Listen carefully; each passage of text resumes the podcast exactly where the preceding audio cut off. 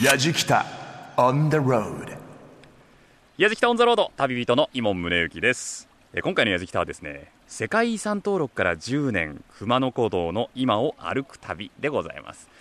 もう僕らはですね熊野古道のそのちょっと本当に入り口というかここから行くぞっていう場所にいるんですけれどもここから見渡す限り素晴らしい自然でですねもうその美しさに息を飲むばかりなんですが、まあ、2004年に紀伊山地の霊場と三景道が世界遺産登録されました。で吉野大峰、熊野三山、高野山の3つの霊場と三景道を登録対象とするものでえ今年なんと10周年迎えるんですね。で今回は熊野三山へと通じる三景道熊野古道を歩きたいと思うのですが全て歩きたいっていう気持ちはあるんですけどそれちょっと無理なので熊野三山の一つ今日は熊野那智大社へと続く道を散策します。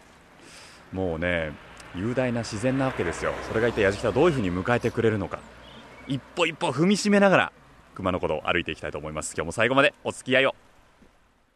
やじきたオンザロード耳で感じる旅番組。ご案内役の松本英子です。この番組は日本全国津々浦々。そこに暮らす方々との出会いを通じてその土地の魅力やゆったりと流れる時間をお届けする旅番組です。さて島根の石見銀山岩手の平泉富士山などこれまでやじきたは様々な世界遺産に足を運んできましたおととし訪れた富岡製糸場の世界遺産登録も今話題になってますよね。この世界遺産というのは人類のかけがえのない財産として後世に引き継いでいくべき世界全体の宝とのことなんですが、そんな世界遺産が日本で最初に登録されたのは1993年。今回の富岡製糸場をもって計18件となります。そこで今回のやじきたは、そうだ、世界遺産へ行こうということで、以前訪れた世界遺産を改めて訪ねる旅に出ました。題して、世界遺産登録から10年、熊野古道の今を歩く旅です。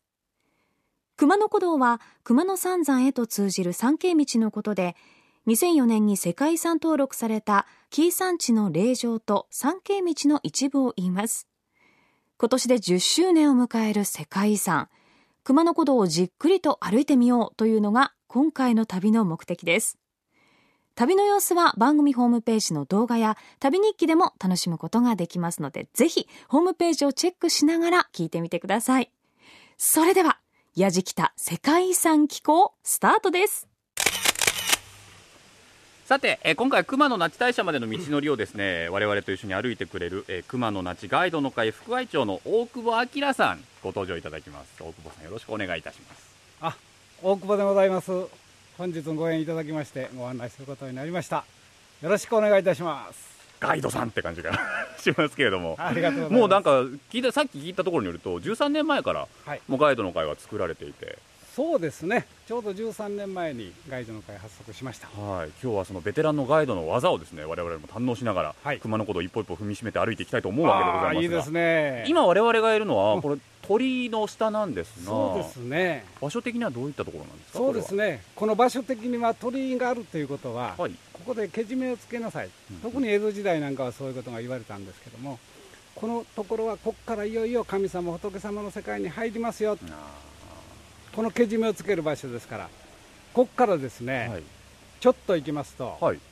有名な大門高の杉並木が待ってるんですよ。もうちょっといったところにあるんでちょっすねと行ったところ。へえ素晴らしいです。いいですね。もう周りも緑に囲まれていて耳を澄ますと川のせせらぎがね気持ちがいいですけれども。ですからね、私も熊のことを案内する中でね、この辺り来るでしょ、森の素晴らしさ、はい。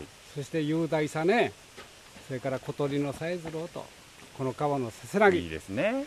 これ聞いていただいただけでね、本当に皆さんが癒しを求めに本当に来ていただいた、満足していただいてますよ。大久保さん今日ね、うん。我々およそ2時間半ぐらい歩くっていうふうに言われてるんですけれどもコースでいうとうん。ここからどういうふうに回っていくんですか？そうですね、だまず大門高杉並木654メーター、はい。一歩一歩歩いていただいて、ちょっと汗かいていただいて、はい。そして今度は駒の三段の一つ、那智大社にお参りして、そして西国33箇所第一番の札所、はい西岸土地、西岸都市ここへお参りをいただきます、はい。で繊維岩途中からねその参道端下ってはい。ゴールは那智の大滝です。なるほどな。ちょっとワクワクしますね。ワクワクします。今日はもうワクワクしてもらいますよ 皆さん。にわかりました。はい。じゃあ大子さん今日は一つよろしくお願はいいよろしくしますどうぞお願いいたします。松本英子がお送りしている「やじきたオン・ザ・ロード」今回は世界遺産登録から10年熊野古道の今を歩く旅と題して井門宗之さんが旅をしています。さて熊野古道は熊野三山と呼ばれる熊野本宮大社熊野速玉大社熊野那智大社へと通じる参詣道のことで古くから巡礼の道とされてきました。中でも熊野那智大社へと続く参詣道大門坂は最も熊野古道らしい雰囲気を残す参詣道で杉並木と石畳がどこまでも続いていくそうです。先ほどね川のせせらぎの音を聞いてるだけでもすでにマイナスイオンを感じましたけれども。さあここからは熊野那智ガイドの会副会長大久保明さんにご案内いただき熊野那智大社へ向け出発です。Yajikita on the road. はいこちらへ来ましてねはい。正面に目音杉見えてきたでしょう。い。かがですか左右にもねのすごく大きな杉の木が見えましたね。一本ずつ夫婦杉という看板が立てられておりまねす。目音杉ですね。大きいっすねこれ。空をつくような感じでねすごくぐーっと伸びてましてね、はい。高さが55メーターうわ幅がね8メーター50です。うわそんなですか。この前中学生の子供さんにはい手をつないでいただいあたんです、はい。そしたらね12名。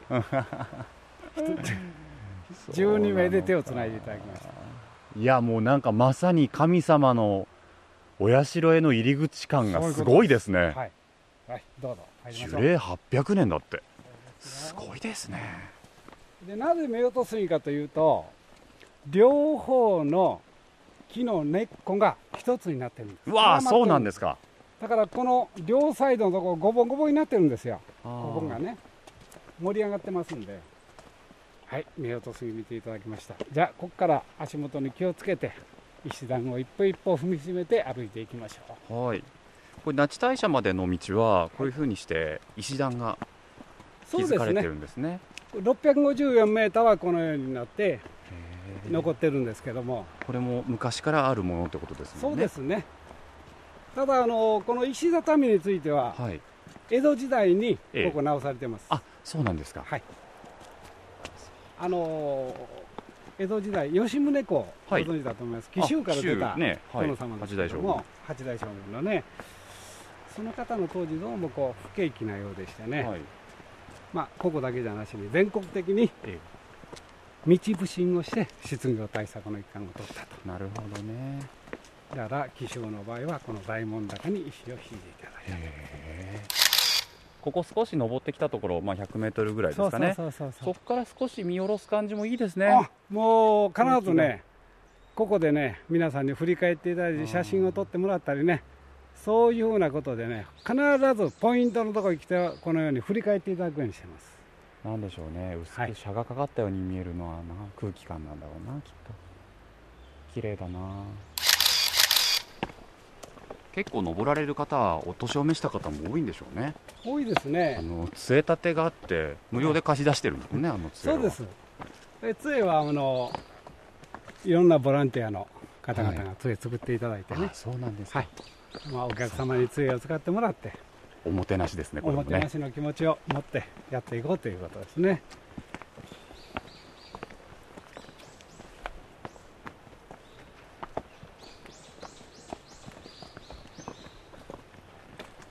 ここに2丁目って書いてるでしょ？2丁って書いてますね、はい。でここ2丁目ということは今109メーター歩いてきたんです。へえ1丁109メーターですか？で6丁歩きますよって申し上げましたからほんほんほん654メーター歩きますよなるほど。だから大門高の杉並木の雰囲気だけはい。知りたいと。いう方はここでバスに乗って行っていただくという。あなるほど。へ唯一バスに乗れる場所なんです。えでここを過ぎますとバスはもう通りませんから。なるほど。もうここからはもう最後まで行くしかないというそういねうことです、ね、すぐ隣がね道路になってますからね。今も車走ってきましたけど来ましたでしょ、もはい。なるほどな。そういうのやってますね。でも確かに今までのこの一丁分歩いてもその杉の何とも言えないね神秘的なあの美しさには触れることできますもんね。そうそうそうでも我々は先へ急がなくてはいけません。そうです。参りましょうか。えー、2丁目過ぎてはい。ここ行きました。はい。ここまでだいたい2 3 0メーター来ましたね。ここですね。どっか見たことない？来たこといないけど見たことある景色っていうね。そう。まさにですよね。ここが熊野古道が世界遺産登録された時に、うん。全国に放映された場所なんですね。そうです。すごいなあその通りです一番見晴らしがいいのかもしれませんね。左右を杉に囲まれていてどこまでも続く石段がねまさにこう天に登っていくような感じで見えてくるっていうのは。おーいいですね。表現力いいですよ。654メーター続きますんで、はい。その中でずーっと上まではい。ガーッと見える場所がここなんですよ。素晴らしい景色ですね、はい。それでね紀州は雨が多いってよく言われるんですね、はい、で熊野へ行きたいんだけど雨降ったらどうしますって言うんです。うんうん、私は雨の時がいいから来てくださいって言うんです。雨の時がいいんですか？いいんです、うん。なぜか。太平洋の暖かい空気が山に入ってきます。そして森の中で暖かい空気と冷たい水が調和されて霧が発生するんです。なるほどな。この前へ見ても霧の中へ入っていく感じあまさに神々が住んでる場所へ森の中へ入っていくんやなという気持ちになる場所がここです。石段にね今もそうなんですけど、苔が生えてるじゃないですか、はい。これがまた濡れてくるといい色合いが出るんでしょうね。ものすごかったんですよ。世界遺産に登録されてその時は真っ青やったんです。へえ今もわずかに苔が残ってます。はい。しかしこれが雨降ると今言われたように苔がガーッと浮いてきますんで。これもいいですね、やじきた。On the road でこれこれも鏡石いうのありまして、はい。すべて那智の滝を向いてますよと。はい。これもですか？そうです。今さんちょっと那智の滝見えてませんか？え？どっかに見えてない？見えてなければ私が嘘を言ったことになります。必ず見えてると思います。あ！っと探してください。あ！どうですか？見えた。え？見えました。かなりはるか向こうですけれども山の上からおもう大量の水が流れてますね下に向かって。それがそうですよ。うわー。かなり離れてますよねまだまだ。離れてます。うわでもでもこれだけの大きさで見えるってことは相当な大きな滝なんでしょうねこれ。そうですね、まあ、高さが133メーター。そんなにあるんですか？幅13メーター。そんなにあるんですか？あるんですただ今ここで静かに耳を傾けるとサラサラという音がねはい遠くから聞こえてきます、ね、よくお客様から「那智の滝の音が今するよ」よく言われるんです。そうじゃなくてこちらに別の谷があるんですなんじゃい、ね なんじゃい。勘違いしないでくださいよ。さあさあ今野さん。はい。正面に六丁の杉並木。ゴールが見えてきました。あー本当だ杉並木の終わりでその先の景色が広がって、はい開けて見えてきましたね。そうですね。大門高駐車場から654メーター杉並木があってはい。そしてここの大門高の6丁目で標高差が大体400です。あ400ありますか。はい。はい上がってきました。はい。今6丁目はい着きましたね。はい6丁目へ着いたんですがはい。どうです？疲れる感じありました？いやなんか清々しいです。気そうでしょ？持ちがいい。とっても。ですからね皆さんに申し上げたいことは石段はたくさんありますけど休憩を取りながら癒しを感じながら歩くもんですから、はい。そんなに大変なとこ行くというイメージないでしょ？確かにそうですね。そうでしょ、はい何は知りませんけど登ってきたと。はい。なんかいつの間にか上に来てたってそういうそうそう。感じはあります。そんな感じで上に登ってきました。景色が素晴らしいから、はい。それにこう気を取られているうちについてしまったっていう感じがしますね。やじきたオンザロード耳で感じる旅番組。世界遺産登録から10年。熊野古道の今を歩く旅と題して松本英子がご案内していますさて今年で世界遺産登録から10周年を迎える紀伊山地の霊場と参詣道。その一部熊野那智大社までの参詣道熊野古道を歩こうという今回の企画です。杉並木と石畳が続く大門坂。写真や映像などでその風景ご覧になった方も多いんじゃないでしょうか。ガイドの大久保さん曰く日差しが杉並木で遮られるので夏でも涼しく感じられるとねえ、夫婦杉が55メートルとおっしゃっていましたけれども、その美しい景色に見せられながら、イモンさんと矢敷北一行も思ったよりも順調に歩き進めてきたようです。さあ、その大門坂、およそ650メートルを登り切った矢敷北一行なんですが、熊野那智大社はまだまだ先。ここからは沿道にお土産屋さんやカフェなどが点在する表参道を登っていきます。さあ那智さんの展望台の方に着きました。うわーすごい景色だな。左側には那智の原生林。そして熊野3600本の山々の一部が見えてます。はい。山に囲まれて下がこうすり鉢状になってるんですけども。そうですね。あの僕らここ今ね、はい、登ってきたわけですもんね。そうですでこちらの右側からずっと上に杉並木を通って650メーター登ってきた地点の展望のいいところに来ました。緑がね一番手前はものすごく濃いんですけれどもだんだん離れていくことによってね霧がかかっていくもやがかかっていくに見えていくんですよね。すごく美しいグラデーションで。うわ綺麗ですね。ここはすごい。展望台なんですか？そうですね。また上行ったらすごい展望台あります、ね、わあすごいな。あの今度はねはい那智大社洗顔都市の表参道を登ってまいりましょう。わかりました、はい、ここはね、はい、石段は読むな言われてる。数を読むなと。数を読むの？よ読まないようにね。読むなが答えです。467段そうです。なるほど。結果での遅くなったんですけど これは467段登ってるなるほど。その先に那智の大社があるということです、はい、あ連れもてって書いてあるね。一緒にってことですよね。和歌山県のね、はい、代表的な方言はね、はい、連れもていこらっていうんです。連れもていこら、はい、これはみんな一緒に行きましょうっていうことですね。なんか柔らかくていいですね。ただね大阪に近い和歌山県庁所在地の和歌山市周辺は、はい、連れもていこらです。連れもていこら。はい、これは和歌山県の一番南です。はいはいはい。那智は。ええ、ここは4月下へ。連れもていこらよって。あ、その方がいいですね、なんかね。可愛らしい。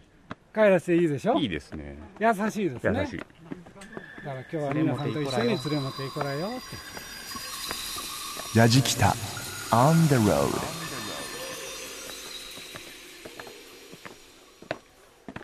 町大社はね、はい、1の鳥居、2の鳥居とありましてね、はいはいはい、1の鳥居から入っていきまして、はい、2の鳥居がゴールです。なるほど。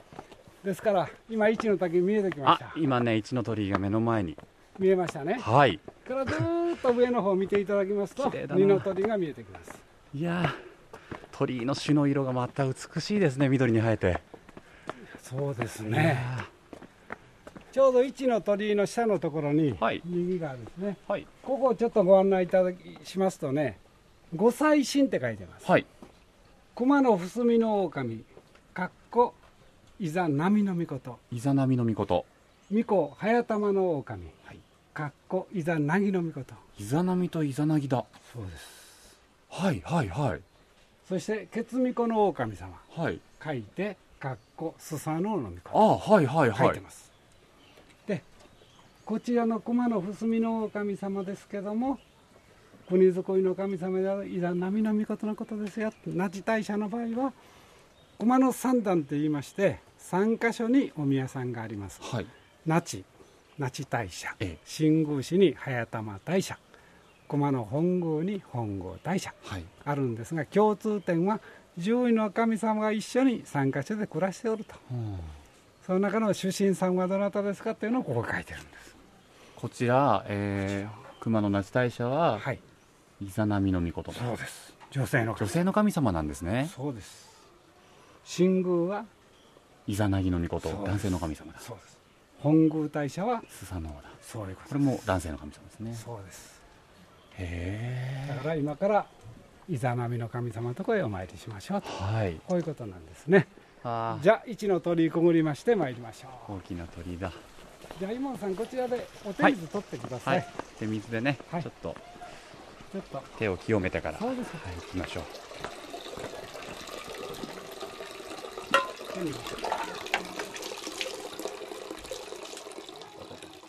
松本英子がお送りしている「やじきたオン・ザ・ロード」今回は世界遺産登録から10年。熊野古道の今を歩く旅と題して井門宗之さんが旅をしています2004年に世界遺産登録された紀伊山地の霊場と山系道は3つの霊場と山系道が登録の対象で今年で10周年を迎えます。そんな紀伊山地の霊場と山系道の一部熊野那智大社までの山系道熊野古道を歩こうという今回の企画です。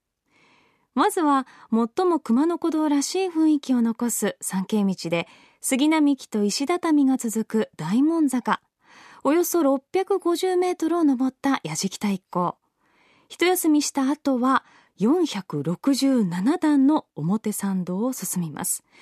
だいぶ息も上がってきておりましたが1の鳥居2の鳥居をくぐるといよいよ熊野那智大社とご対面です。二の鳥に向かうね石段もかなり急な勾配ですけれども。高級ですね。はいでもやはり高い場所に登っていくっていうことはそれだけやっぱり空気が澄んでくるっていう。そうですよ。はい。それともいにしえの方が熊野詣をしました。はい。一歩一歩階段登ることによっていよいよ熊野の神様とのご対面の場所へ来た、そういうことですね。はい。ここで皆さん涙を熊野那智大社だ。はい。感動したんですよ。いよいよです来ねましたよ。はい那智大社へ到着ですね。うわ来ました。ー素晴らしいですね。ああ到着です。した来ました。いやー二の鳥居をくぐって大久保さんまた振り返った時のこの景色が素晴らしい。すごいな。ね。ちょっとドキドキしますね。私も毎日歩いてるんですけどね。はい。今日はね風が爽やかです。やああすごいですっねぱりね日頃行いんでしょ。う だと思いたい。いやそうだと思います。いやお社がまたすごく美しいですね。じゃあこちらへどうぞ。はい。そしてこの前にね、はい。ヤタガラスって書いたとこあるんですよ。えでヤタガラスについてちょっと簡単にお話ししましょう、えはい。えーっとこのヤタガラスはですねこちらの方にありましてこれは熊野三段3つの神社あるんですけども、どちらの神社でも言えることなんです。別に那智大社あるいは本宮新宮の共通点のヤタガラスですからどこでも言うんですがここで唯一言えることは何かと言いますと、はい。ヤタガラスが神武天皇様をこの熊野の森から大和に導いたガラスであうんうんるというところで導いた後那智大社に戻ってきて唐水市になって今もこちらで羽を休めておるへここに那智大社で唐水市のヤタガラスの石がここにあるということだけ記憶しておいてください。ですから三本菓子のカラスということになりますと日本のサッカーのそうですよね日本代表の。はい。なってますよね、はい。だから三本菓子のカラスは神様を導いたカラスであるというところから、そうですよ。勝利への導きですよね。そうですね。ですからヤタガラスに導いてもらって日本に羽ばた世界に羽ばたけと。そうですよね。こういう感じでやったんですからね。お参りいただいてはい、はい、お参りしましょう。ありがとうございます。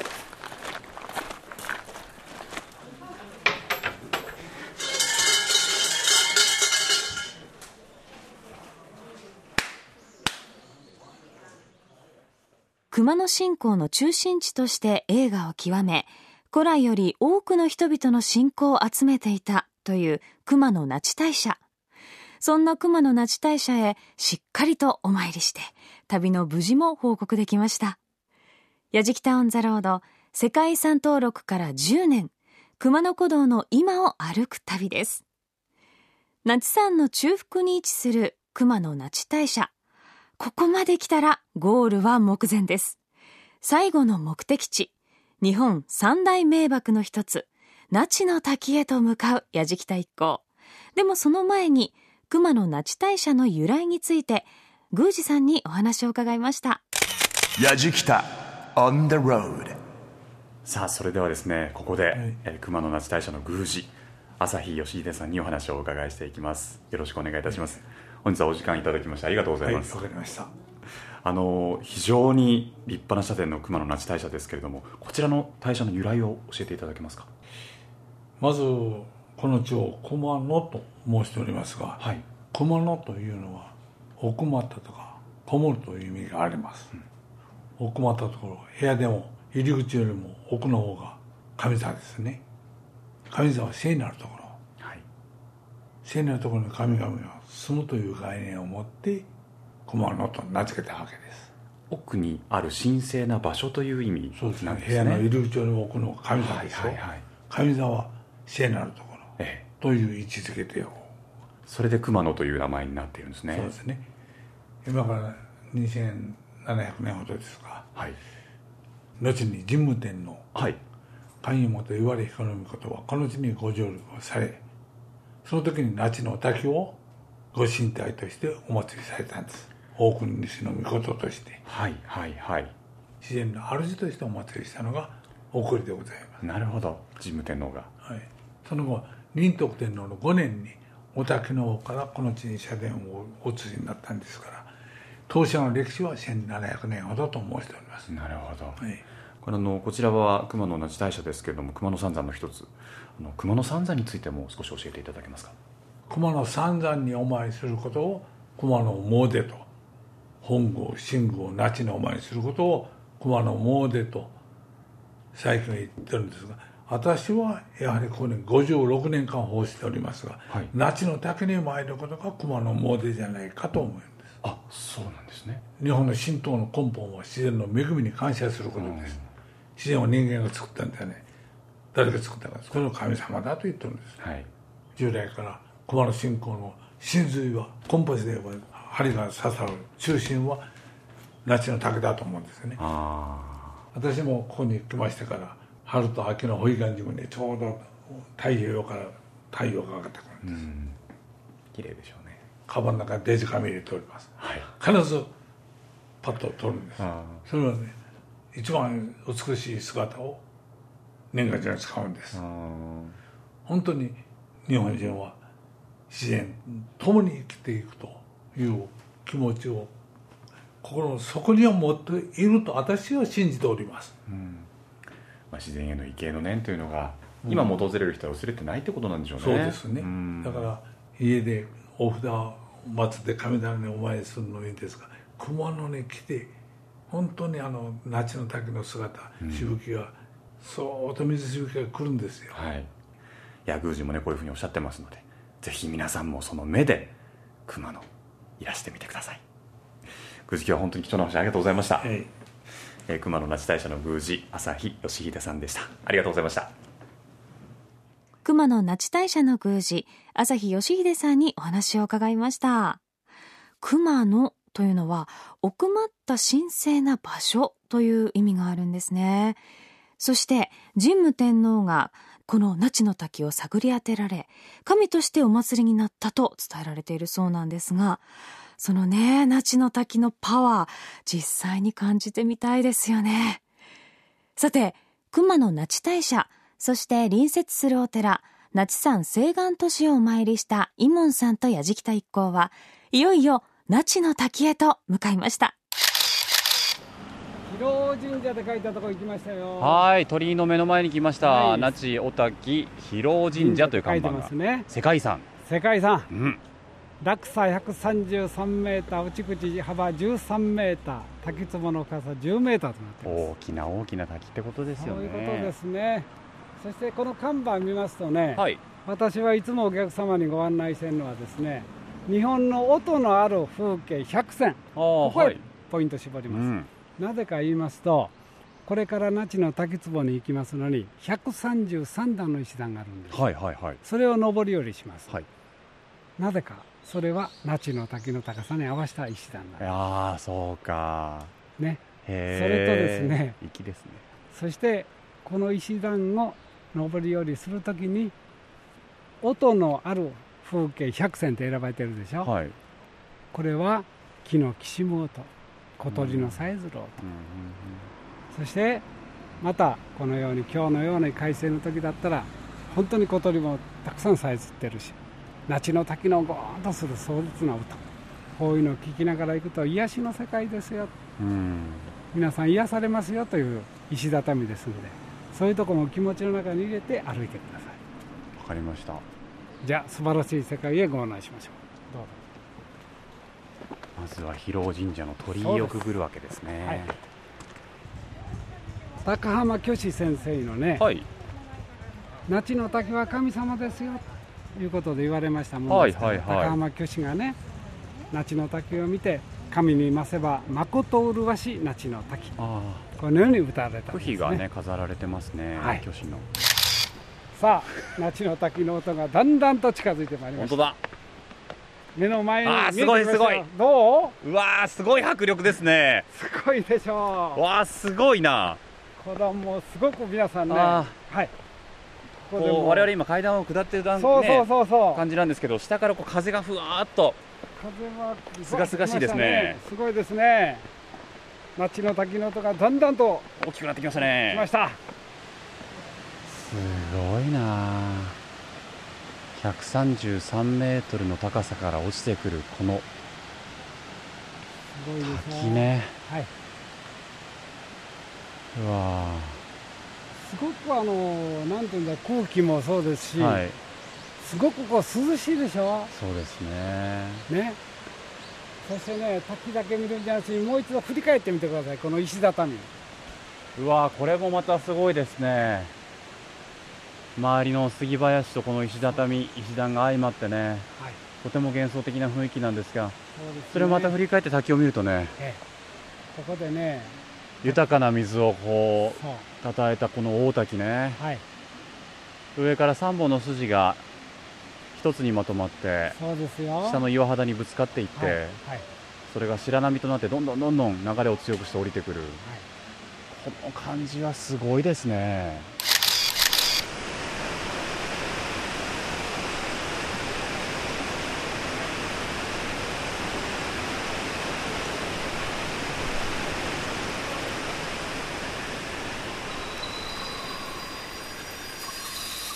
ヤジキタ On the road 佐久間の那智ガイドの会の副会長大久保明さんとともに熊野古道を歩いてまいりましたが今ね目の前には那智の大滝ありますけれども本当に素晴らしい自然でしたね。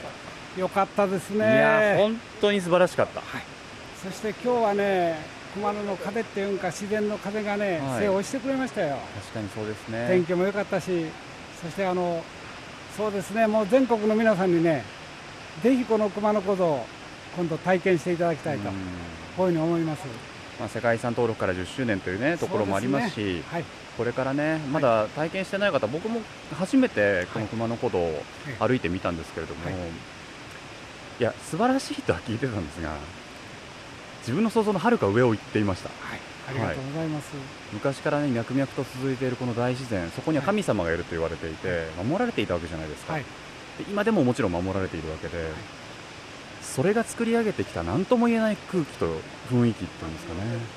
これはもう本当に神様がいるとしか思えなかったです。そうですね、はい、はい、本当にね私たちも毎日那智の滝とかねいろんなとこご案内させていただいておりますけど毎日毎日がねまたこれ違うんですね。うん、今日なんかの場合だったら本当に全てがね恵まれてましたね。天候も良かったしね。ね、はい、季節が移り変わってまたね秋の紅葉シーズンなんていうのも美しいのかなと思いますけれどもね、はい、ぜひいろんなシーズンにねたくさんの方に足を運んでいただきたいなと思っています、はい、はい、いや大久保さん今日は本当にありがとうございました。どうもありがとうございます。ご案内いただいたのは熊野那智ガイドの会副会長の大久保明さんでした。ありがとうございました。ありがとうございました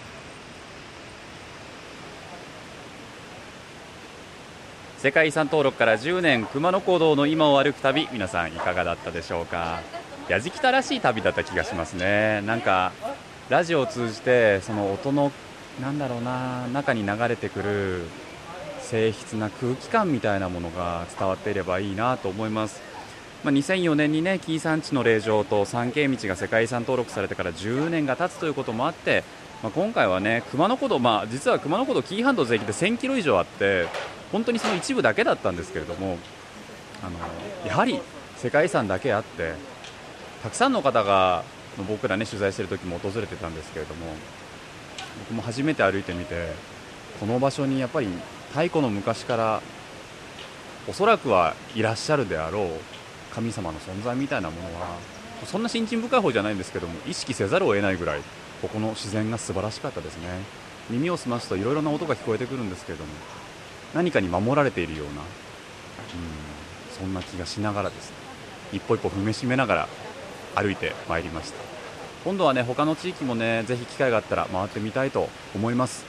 せっかく今年は10周年世界遺産登録からですからね皆さんもぜひ機会があれば矢月田と同じ旅とは言いませんけれども、ね、足を運んでみてはいかがでしょうか。というわけで矢北オンザロード旅人は伊門宗行でした。